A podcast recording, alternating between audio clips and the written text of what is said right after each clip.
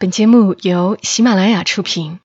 有些东西明明一文不值，却不舍得扔掉；有些故事其实很平常，我们却念念不忘。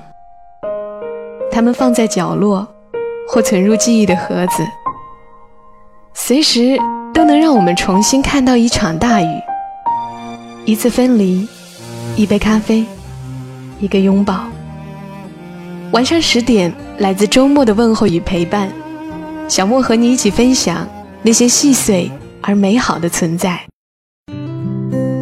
欢迎你的收听，这里是晚上十点，周六的晚间，和你分享那些细碎而美好的存在。我是小莫，在湖南长沙带给你周末的问候。在我们年幼的时候，遇到过的一些人，往往。会在我们心里留下很深的印象，比如某个温柔的老师、邻居家美丽的大姐姐，亦或者某位慈祥的老人。这些并没有多么了不起的人，甚至会成为我们儿时的偶像。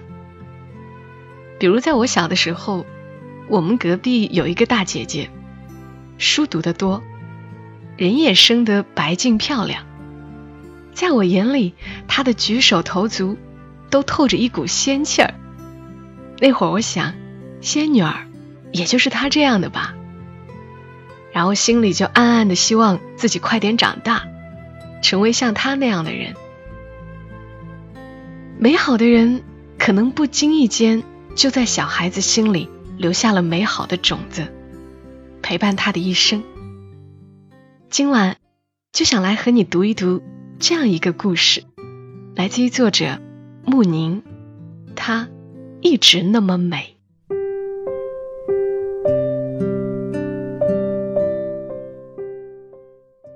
再一次遇到青怡，是在宁波老外滩一家小酒馆里。十一小长假后，我被派去宁波出差，处理完工作，已经快晚上八点。同事已经精疲力尽，饭也不吃，就嚷嚷着回酒店睡觉了。我却精神很好，便独自沿着外滩闲逛。逛了没一会儿，突然凉风大作，黑云密布，一副要落雨的架势。我只穿了件针织衫，被吹得牙齿打颤。恰好瞥见一家看上去……颇有格调的酒馆，于是决定进去喝一杯，暖暖身子。酒馆的装修偏日系，清一色木质桌椅，一个神似朴树的驻唱歌手正唱着一首伤感的民谣。顾客不多，零星的散落在角落里。最显眼的桌子上。坐着位穿烟青色风衣的女人，看起来年近五十，腰身挺拔优雅，不像寻常的中年妇女。她托着腮，目光注视着歌手，似乎很沉醉于那首民谣。我心里蓦然一惊，觉得她异常眼熟，走近几步。才确认，那真的是青姨。青姨，你怎么在这儿啊？我没能按捺住兴奋，声音不自觉的放大，惹得其他几个顾客纷纷侧目。青姨倒像是没被这突如其来的叨扰吓到似的，慢慢转过脸来看我，轻声问：“姑娘。”你认得我？是我呀，依依，您不记得我了吗？过了几分钟，青姨才终于露出一个恍然大悟的表情。你是依依，长这么大啦，难怪一时没认出来。说完，拉了拉身边的椅子，邀我入座。青姨，你一直在宁波吗？过得好吗？小梦姐好吗？我坐下，紧紧盯着青怡，像求知若渴的孩子，顾不上思考，对一个刚刚久别重逢的人这么连连发问，是不是会显得无礼或唐突？就把深藏多年的困惑一股脑倒出来。青怡微微一笑，对我说：“依依，如果你不急着走，先叫杯喝的吧。你好像有点冷。”暖一暖，我们慢慢聊。青怡的声音依旧很轻，笑容里却有种使人心安的力量。我霎时间有些出神，想起上一次见青怡这样笑，还是在十九年前。那时我九岁，和青怡是邻居。嵊州偏僻的小山村，屋子盖得像多米诺骨牌，一户挨着一户。青姨家跟我家住的最近，两间房只隔了一棵大槐树。每年四五月，槐花缀满枝头，风一吹，洁白花瓣簌簌飘落，远远看去，宛如晴光中的一场春雪。虽然住得最近，但母亲和青姨却不怎么来往。确切的说，村里的女人多半都不怎么和青姨来往。在他们眼里，青姨是个异类。原因不仅仅是因为青姨是城里人，白净漂亮，身上有股他们学不来的文雅气，还因为青姨来到村里后。和他们吃同样的饭，干同样的活，整个人却仍然白净漂亮，温文尔雅。青姨原本是城里派来支教的小学老师，任期只有一年。然而那一年，青姨却和村里为数不多有才华但没钱上大学的杨叔坠入了爱河。任期结束时。两个人你侬我侬，难分难舍。青姨便毅然辞去城里的工作，留了下来。和杨叔结了婚，青姨从家里借了些钱，两人承包了几亩茶园。此后便和村中的人一样，柴米油盐、粗茶淡饭，日出而作，日落而息。不同的是。青姨还和出来时那样，喜欢穿白裙子，梳少女的发饰，不会像村里其他妇女一样蓬头垢面的在院里追打自己的小孩，不会粗声粗气的叫牌桌上的丈夫回家吃饭，不会和他们一起坐在树荫下聊八卦、嚼舌根，种种举动。莫名的引起了村里其他女人的排斥，他们一直对青姨充满敌意，他们会用恶毒下流的言语议论青姨的穿着打扮、一言一行。天天穿条白裙子，梳个小姐头，也不燥得慌，还把自己当城里的黄花闺女儿呀？看看看，光天化日的就给自己爷们儿擦汗递水。晚上指不定多骚多浪呢，可偏偏他们鄙夷嘲弄的对象，却是丈夫们的梦中情人、贤妻典范。每每青姨从身旁经过，他们都要殷勤的打声招呼，再魂不守舍的目送她离去。如此一来，女人们便更加齐心协力的排挤、孤立青姨。而青姨似乎并不在意这些，对女人们的鄙夷置若罔闻，对每个向她问好的人点头微笑。很多年后看《红楼梦》，贾宝玉常说女儿是水做的骨肉，男人是泥做的骨肉，但宝玉也说女孩未出嫁是颗无价之宝珠，出了嫁。不知怎么就变出许多的不好的毛病来，虽是颗珠子，却没有光彩宝色，是颗死珠了。而青怡虽然已为人妻、为人母，但我觉得她仍是水做的，是光彩熠熠的珠宝。其他女性对她的排挤、攻击，反而让她心生悲悯。九岁时的我，当然想不到这么多，我只是喜欢青怡，也喜欢青怡的女儿小梦姐。小梦姐比我大三岁。每天做完作业，我们都会聚在村口跳皮筋。他总会带着瓜子儿和糖。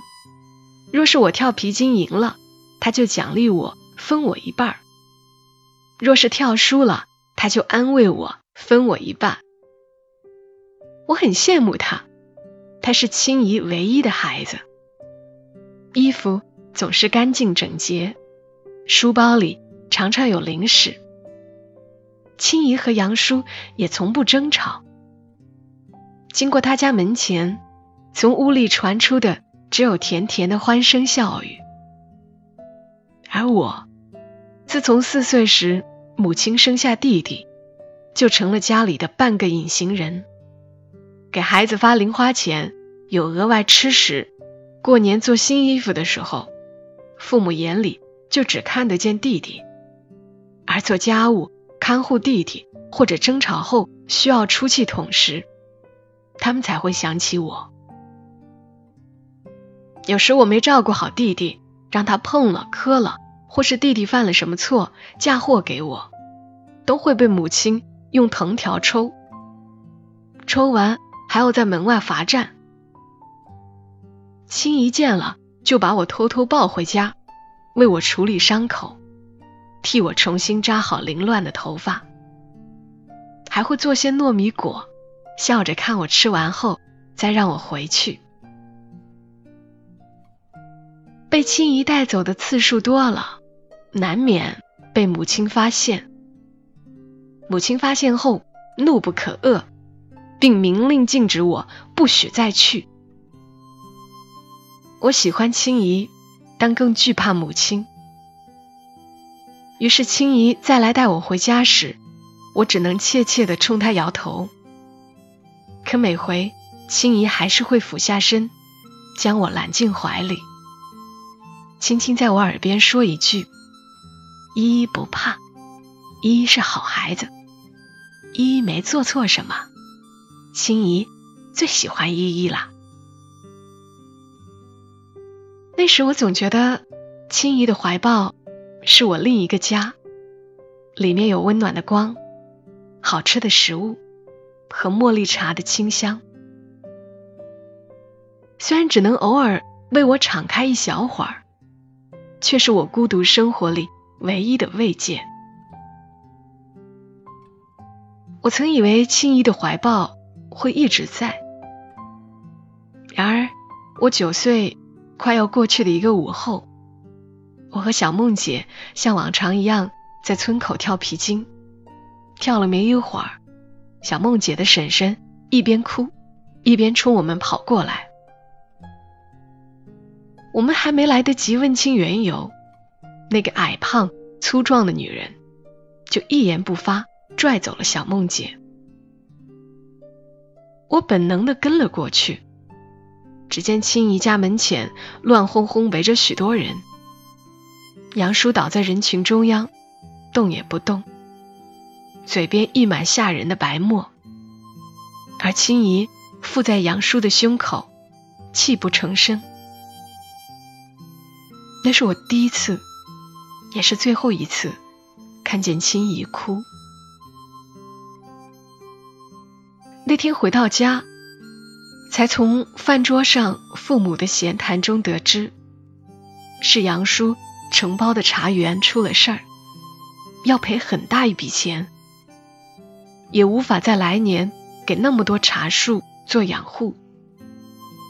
杨叔抵不住压力，才服药自杀，酿出这场悲剧。那天之后，在树荫下聊八卦、嚼舌根的女人们，又多了一项娱乐活动，就是看着青姨。这个娇柔造作的寡妇如何独自带着女儿撑起一个家。然而，青姨很快不负众望，余劲复起。办完杨叔的葬礼，青姨就带着小梦姐回城里娘家筹了钱，抵了部分赔款，又靠着茶园的收成慢慢还了债。这些并没使想要看清一笑话的女人们感到羞愧或失望，她们依旧带着鄙夷躲在暗处议论。哼，凭他那干柴身板，怎么可能救得了那么大个茶园？肯定又对哪个有钱人施了什么狐媚法子，才这么顺风顺水。可其实，谁都看得出，那段时日，青怡憔悴了不少。一整个家庭的重担，足以吞噬一个女人的娇嫩与青春。但青怡依然像出来时那样。穿干净的裙子，梳少女发饰，身上那股文雅气也依然在，只不过多了种坚韧的味道，如同一幅加了油彩的素描，无论被爱还是落寞，都始终丰盈动人。我开始常常背着母亲去看青姨，我知道此后的很长一段时间，青姨。都没力气再抱我，给我做糯米果。我只想看看自己能为她干些什么，哪怕仅仅替她刷一次碗，洗几件衣服。可青姨每次都对我疲惫的笑笑，说：“依依乖，回去吧，青姨很好。”青姨离开村子，对我而言是毫无预兆的。我只是在一天放学后。经过他家时，见所有的门都大大敞着，里面除了一个笨重的衣柜和灶台，别无一物。看着灰尘在空荡荡的屋子里静静飞舞，我才恍然意识到，青姨走了。他们有人说，青姨只是卖了茶园，回城里继续当老师了；有人说，青姨傍上大款。带小梦姐改了嫁，后来的事儿记不大清了。我只记得那天自己坐在青姨家门前，一个人哭了很久。九岁的我还无法对自己喜怒哀乐的缘由了如指掌。当时我以为自己哭是因为生青姨的气，气她不告而别，气她说最喜欢我，却可以在离开时。毫不在意我，直到青姨再一次坐在我的面前，我才明白，当时哭，并不是因为生青姨的气，而是因为我失去了青怡。我是六年前来的宁波，你小梦姐，大学毕业就留在宁波，去年结了婚，买了房，怕我一个人寂寞。非要把我接来一起住。今天他出差，我就出来逛逛。依依，你呢？这些年还好吗？服务生端来我点的酒，青姨才缓缓开口。我回过神，点点头，又急切地问：“你们当年离开村子之后，到底去哪啦？”青姨的目光微微下移，像是有点不好意思。还能去哪呀？那时我父母生了疾病，我就转让了茶园，带着小梦回了城。说到这儿，青姨忽然顿了顿，认真的望着我，问：“当时走得急，也没跟你打声招呼，你怪青姨了吧？”我轻轻握了握她放在膝盖上的手，说：“没有，我只是很想你。”青姨没有移开目光，神情依然认真。他问：“我走之后，你妈妈还有经常打你，让你在门外罚站吗？”我笑笑，摇了摇头。眼眶一热，不打了。青姨走了，我就长大了，长大了就不会再轻易挨打了。我们一直聊到酒馆打烊，告别的时候，青姨留了她现在的电话和地址，说离开宁波之前，如果有空，一定要去她家玩，她给我做糯米果吃。雨下过，又停了，路面像黑色镜子。青姨在路灯下和我挥手说再见，路灯把她的影子拉长，黄色的灯光包裹着她渐渐缩小的身影，她依旧如珠宝一般美丽。我就是喜欢你现在的样子。我就是喜欢你这样的脾气，有时善解人意，有时粗心大意。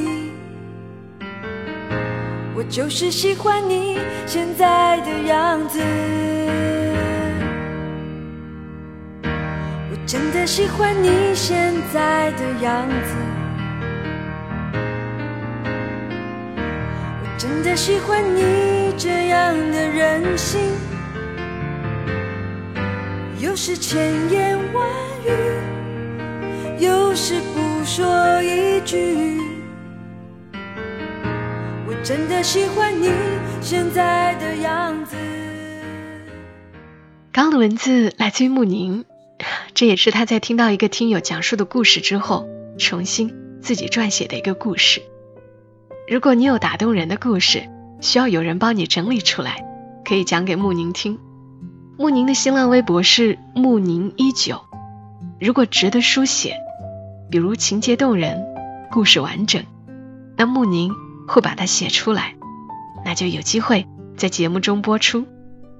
更多节目信息也可以搜索小莫的公众号“默默到来”，沉默的默，娓娓道来的到来，或者直接搜索。公众号的 ID“ 默默到来”的全拼幺二七幺二七，我们下期声音再会，祝你今晚好梦，小莫在长沙跟你说晚安。